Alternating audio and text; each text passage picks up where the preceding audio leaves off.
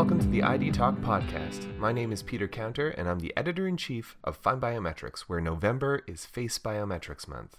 That's why, on this latest episode of the ID Talk podcast, I am excited to welcome Yanik Brunet, Vice President of Sales for Stonelock, a specialist in enterprise level facial recognition biometrics for identity management. Brunet has lived his entire life in the security industry, getting his start in a family business. So, after hearing his thoughts on the evolution of the security industry into the world of biometrics we know it as today, he and I dig into the controversy, challenges, and opportunities facing the face biometric space. We go on to discuss practical matters too, including adoption obstacles, education, the importance of liveness detection, and a realistic timeline for the mainstreaming of biometrics and access control. We conclude with a sneak peek of what Stonelock has in store for 2020 and the three words to keep in mind as we await its announcement. I had a great time recording this conversation, and I know you'll enjoy listening to it. So, without further ado, here is Stonelock's Yanik Brunet on the ID Talk podcast. I'm joined today by Yanik Brunet, Vice President of Sales at Stonelock. Yanik, thanks for joining me on ID Talk today. Well, thanks for having me. It's a great pleasure to join you guys. I'd like to start off by helping our listeners get to know you a little. As I understand it, you have a very long history in the world of security and access control. How did you get started in the security industry? Well, um, oddly enough, I, I, started very young uh, because my dad owned an alarm company. Uh, so, uh, you know, for me, um, I, I ended up joining the company at, at an early age. Uh, the family business uh, dealt with selling, installing residential alarm systems. So I, I was uh, attic boy for a number of years, helped my dad sell some of the systems as well. And uh, over time, took over the company, uh, sold it, and then got into uh, distribution, which led to access control. So uh, I've been I've touched a lot of different aspects within the industry, uh, and I spent most of my time uh, dealing with access control products. Mm-hmm. And you know, um, obviously you're involved in biometrics now, but uh, what are the what would you say are the parallels between um, the current biometrics landscape in security and access control and uh, and what the industry was like when you started out? Oh wow! Well, actually biometrics is a is kind of the younger uh, arm of the security industry. It's something that was uh, touted for a number of years, but uh, really, if you look at it, it, it's in its infancy, or it was up until very recently. So when I started the uh, the alarm system sale with my dad, you know, it was uh, there was a lot of rubber band and uh, really magic going on. the the people involved in the industry had to create their own things as they went along. I'm not saying that that's the case here for biometrics generally, but uh, it, it has that sense of uh, newer technology and definitely um, uh, exciting uh, as far as uh, getting into a new space, really. I think that the the the move towards biometrics does seem natural in an industry on an industry level in terms of bringing strong identity and authentication to um, to access and security. But what brought you to biometrics specifically? Well, I've always felt like uh, for access control, biometrics was going to be the, next evolution. You know, it just made sense that uh, this this form of access control was going to be uh, bring um, the highest potential security and the highest convenience. Um, interestingly enough, for a number of years, I'd say probably about 20 years, every year was going to be the year where biometrics might take over. and, and not happened. Not yet, anyways. Um, and and for me, when I last year found myself looking for my next challenge, uh, and I ran into Stonelock, I really felt like they had uh, the science down. What I mean by the science is they they really cracked uh, the the part where the, the technology was extremely accurate and it couldn't be spoofed. And to me, those were two things that were uh, going to be essential uh, for a product that would take over the space. And that's how I decided to to join Stonelock and and by the same token join the biometric space. I'm glad you brought up liveness detection because this is a, uh, an ongoing discussion that we're having uh, all over the place these days. And uh, it sort of brings me to my next question, which is given your lifelong experience in security and access control, how would you describe the maturity of the biometrics landscape now, near the dawn of a new decade? Well, like I said, I, I think it was in its infancy, uh, but I think we're definitely ready to hit mainstream with it. Um, people were scared of it for a number of years. Uh, you know, it was interesting back a few years. People would tell me they were reluctant to put a finger on a on a reader somewhere because they felt it was intrusive, or maybe it, it would even uh, it was not uh, sanitary. But they'd turn around and, and handle the door handle without a problem. there was really a, a, block there for that. And I think with the adoption of those types of technologies with our phones, uh, people are getting less and less scared of using the technology as a whole. In our space, though, I think the technology is still, um, or, or, the, the product is still very technology heavy. It, uh, it is difficult uh, to deploy. It, it is uh, difficult to use, or was up to up to very recently. Uh, if you do draw a parallel with uh, when I started, uh, you know, getting involved with computers, at the time you had to build your own, right? You, you had mm-hmm. to go source the parts, put it together, and decide what OS you're going to use. Uh, whereas today, people wouldn't even think about doing that. You know, you just, you know, it's just uh, the technology has disappeared, and now it's all about the user experience, and that's how you make your choice. And I think we're definitely on the verge of that right here at StoneLock specifically, but in general uh, within uh, the segment of the industry. As technology disappears in every front, everyday life, it always creates a better user experience. Uh, and, and what we're focusing on at StoneLock here is, you know, we did very well at focusing at the door, so people that using the technology at the door would feel really good about it. And now with our next gen product, we're really focusing on the rest of the people that touch the product.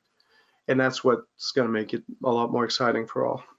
Mm-hmm. It's really, I really love that uh, parallel that you drew between uh, computing and biometrics. And it's, it reminds me also of um, how the internet evolved into sort of that paradigm of web 2.0 where you know when it, everything started off and everybody had their own personal websites ideas of it it seemed very intimidating where you had to know HTML or CSS or mm-hmm. things like that just to basically have it. Um, and so you had to also have a, a, know-how for for biometrics. And now it really is sort of biometrics 2.0 in terms of just this is it's all solved. We've solved it for you. Uh, take it for a spin. In terms of that uh, evolution, in the past five years, you know, we've seen so much activity in the consumer mobile and financial service market in particular. Those are the sort of the places where we've seen this this shift from thinking that something is new or even from science fiction or scary or or dirty, as you mm-hmm. uh, as you explained, uh, to being something that we're familiar with and is actually quite convenient and fun to use. Where do you see the industry evolving next? Well, I, I, really think that uh, as we make the technology more readily available, uh, as the channels adopt it, uh, and, and as it becomes more of an everyday proposition, uh, people are going to get more familiar with the technology. Uh, also, I think that uh, legislations are going to be are going to be brought up to speed and are going to make sure that people are protected uh, so that those fears can subside and, and we can go on with providing the best possible security to, to our customers. Um, so I believe that, that, that this is really the next uh, sort of the next step for all of us. Uh, the technology becomes easier, legislations ca- they catch up, and then we we can uh, make sure that everybody's protected from all aspects. Did you know 81% of data breaches involve stolen privilege credentials?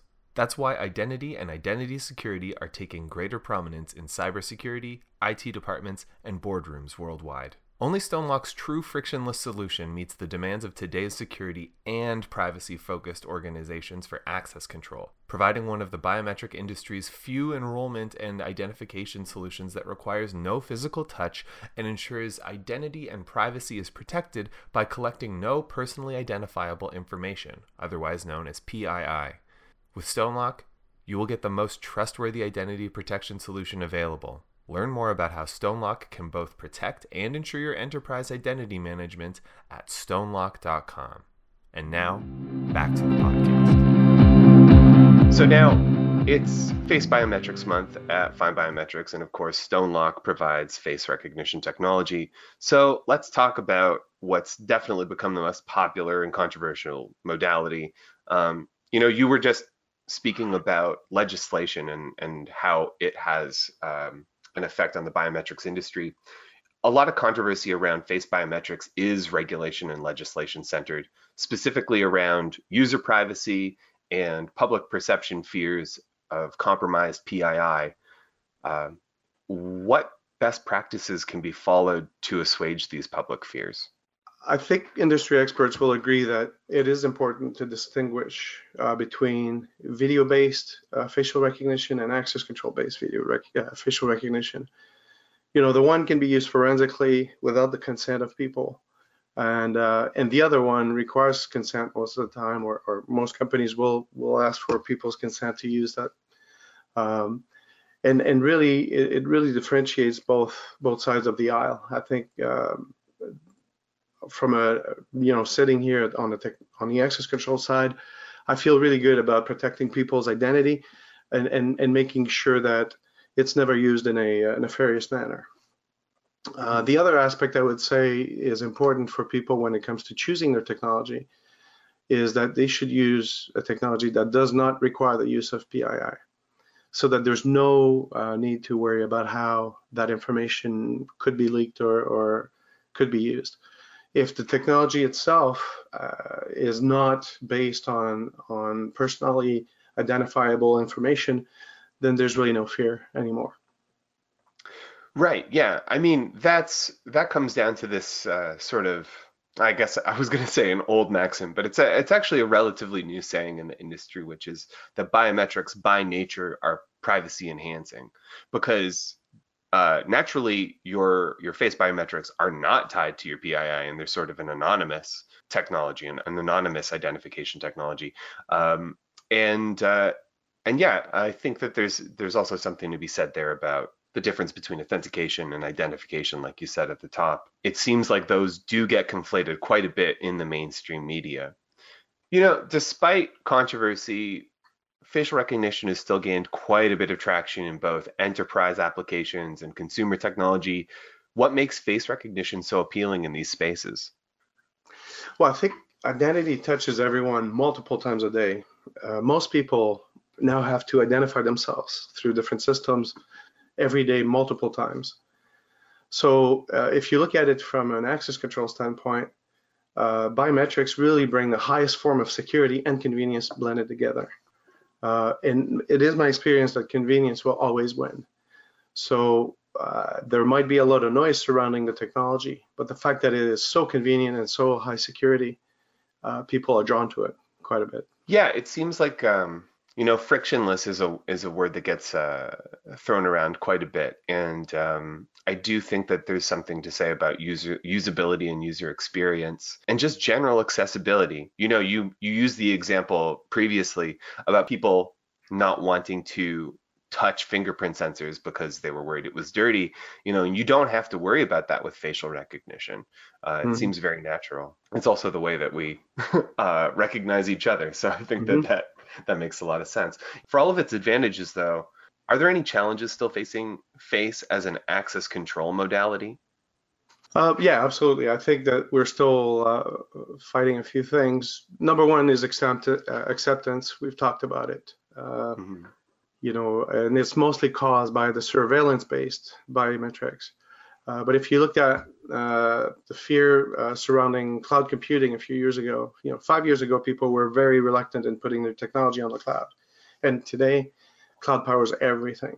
So I think we'll get over that through uh, legislation, through uh, education, and the fact that uh, technology will be widely used and more, and therefore more accepted. Mm-hmm. Uh, the other one is the total cost of ownership, uh, and by that I don't necessarily mean just the cost of the technology itself, but the cost of deploying and maintaining, operating uh, this type of a technology. I think that uh, up until now, or, or today anyways, uh, it was very difficult to deploy an access control system based on biometrics. Uh, the integrators weren't touching it every day. Uh, their technicians weren't necessarily necessarily specialized on the technology, and, and, and to be honest, the technology itself was uh, somewhat uh, arcane. You know, it was very difficult to deploy. And uh, I can tell you that from our standpoint here at Stonelock, for our next generation product, we've been focusing a lot on the other personas, the the other people that will touch the biometric system. Uh, and by focusing on those other people, uh, the technicians, the operators, uh, the security directors, we can help democratize the biometric systems out there and, and making it available or more palatable to a lot more people. Mm-hmm. Making it more palatable and, and I like how you use the word democratizing. Working through that uh, naturally, sort of, is that part of that education process that you mentioned earlier? Like how how can we educate people on on on these benefits and uh, addressing these challenges? Well, I think similar to what uh, our phones have done, you know, what the phones have done for us.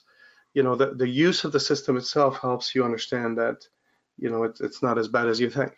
Uh, the uh, the educational process when it comes to uh, wide deployment has to do with socialization documents, with the ability for us to communicate how the technology is put together, how their profiles are going to be used, uh, what their profile contains. All of these things, once people understand what they are, uh, will help people feel better about using the technology. Mm-hmm. Yeah, it's uh, it's like you, you know, you used the word consent earlier, and that's an important part of consent is understanding what you're consenting to, and that sounds really empowering. It's simple. Stonelock is your biometric solution, both protecting and ensuring user identity. Stonelock's proprietary algorithm allows the capture of personal identifiable information, or PII, providing maximum identity protection. Unlike a surveillance system, Stonelock only interacts with enrolled users and is intentionally designed to protect user identities. Stonelock solutions have answered the call to secure the most critical assets and property of over 40% of the Fortune 100. Stonelock keeps your people safe and your data secure. If you are ready for a secure, hassle free user experience for enterprise level identity management, visit stonelock.com today. And now, back to the podcast. I'd like to talk about practical matters next. So much of what we see and hear in the biometrics industry can really feel intangible, uh, especially when we discuss things like killing the password, or like you said before, uh, the year that biometrics are really going to take off.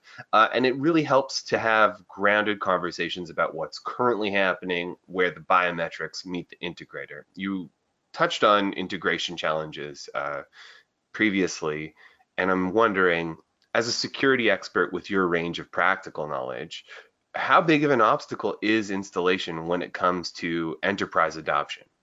Well, I think it's huge. I think, uh, uh, to be honest, we uh, we've always struggled in this space to do that well, and and in fact, that's just that's the um, most of our effort today uh, for the next generation product that we're coming out with is is uh, put towards that.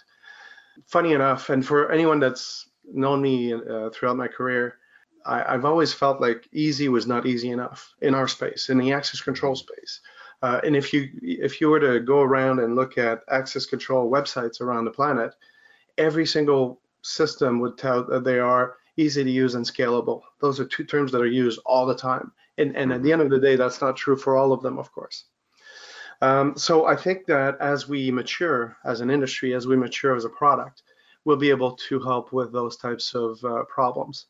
Um, for us specifically at, at Stonelock, our, our, Gen 1 product, the, the Stonelock Pro, did, did really well with uh, taking care of the science. So basically identifying people at the door and making sure that we had 100% compliance, meaning that no users were going to be left behind, either because they didn't have, you know, uh, proper fingerprints or they didn't have the ability to be identified through the means we provided them with.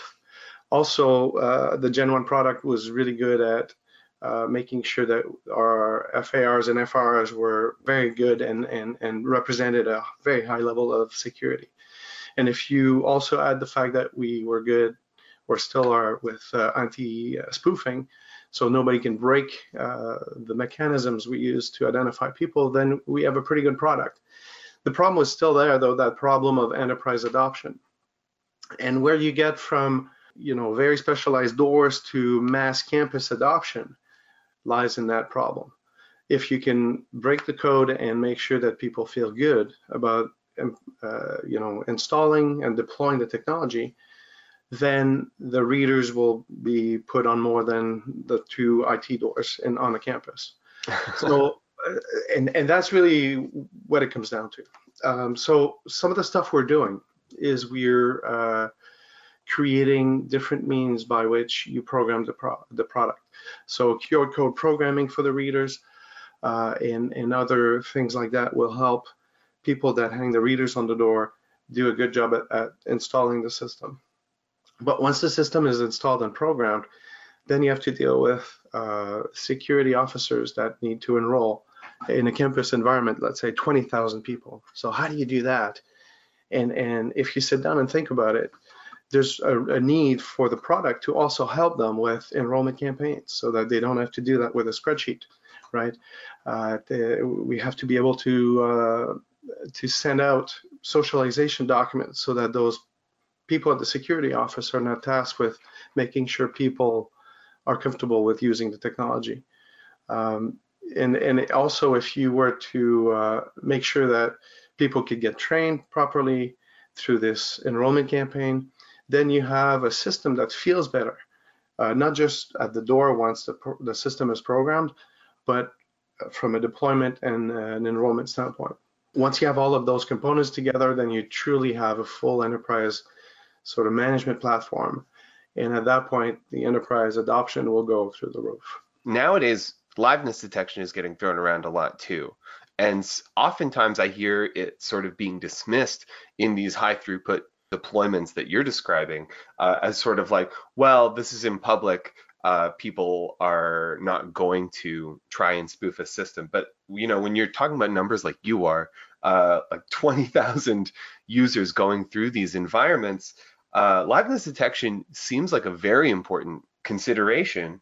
And I'm wondering how much of getting your liveness detection features to work properly has to do with what you were just saying about making sure that the device is installed properly. Mm-hmm. Well, and I think a lot of it has to do with that, but a lot of it has to do with the actual uh, science and technology behind uh, the product itself. I, have seen a lot of gimmicky approaches to to uh, to this type of detection, and and they are there because inherently the, the science behind the product is not sound.